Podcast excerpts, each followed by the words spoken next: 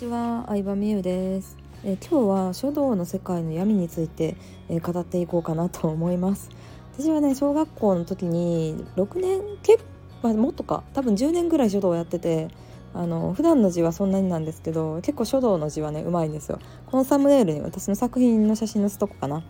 なんですけどで大人になってまた書道を趣味でやり始めて 2, 2年ぐらい、えー、通ってたんですけど今は辞めちゃったんですけどでそこで、まあ、先生とめっちゃ仲良くなりまして先生にねあのオンラインレッスンしたいっていうから YouTube のやり方とか教えてあげたりしてたらめちゃくちゃ個人的に仲良くなりまして私のお母さんぐらいの年齢の方なんですけどそこでねもういろんなね本音を聞いて書道の闇について知ったんですけど結局書道の世界っていうのはねあの完全な教会ビジネスなんですよね。いろんなでっかい教会っていうのがあってその教会に入らないとお手本ももらえないし課題も課題の本ももらえない課題の本を買うって感じなんですけど検定も受けられないっていう感じで、えー、なんならうんそのまあ結構権威のある先生のもとで習ってないと、えー、入賞することもできないと。大きなコンテスト。日展とかありますよね。大きなそういう芸術の展示とかコンテストっていうのがあるんですけどあれは公平な審査ではなくてある程度誰々先生のところの生徒さんから何人とかうんだこう分かれてるんですよね、うん、っていうのを聞きました。でね、まあ、芸術って確かに点数をつけるものではないというか見る人によってうん結果が違うみたいなところもあるんですけどでもそうなんですよだからでもたまにさこうテレビのバラエティーとかでうん、まあ、アイドルにこ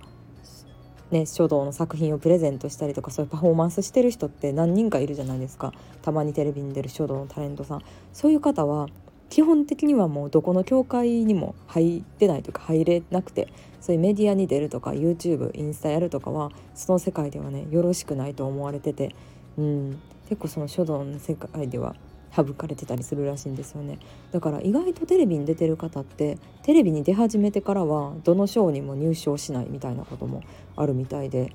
うんなんなんかなって思っちゃいましたね。でやっぱりこう書道の世界となると年功序列というか、まあ、おじいさん一番偉い人がおじいさんっていうパターンが多いから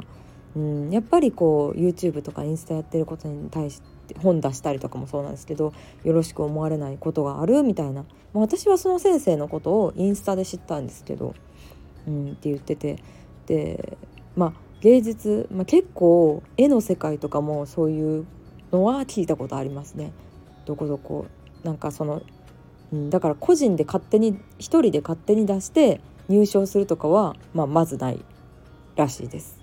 うん、まずないらしいし暗黙の了解がいろいろあって入賞した後にその教えてもらった先生にお礼のお金を渡すとか。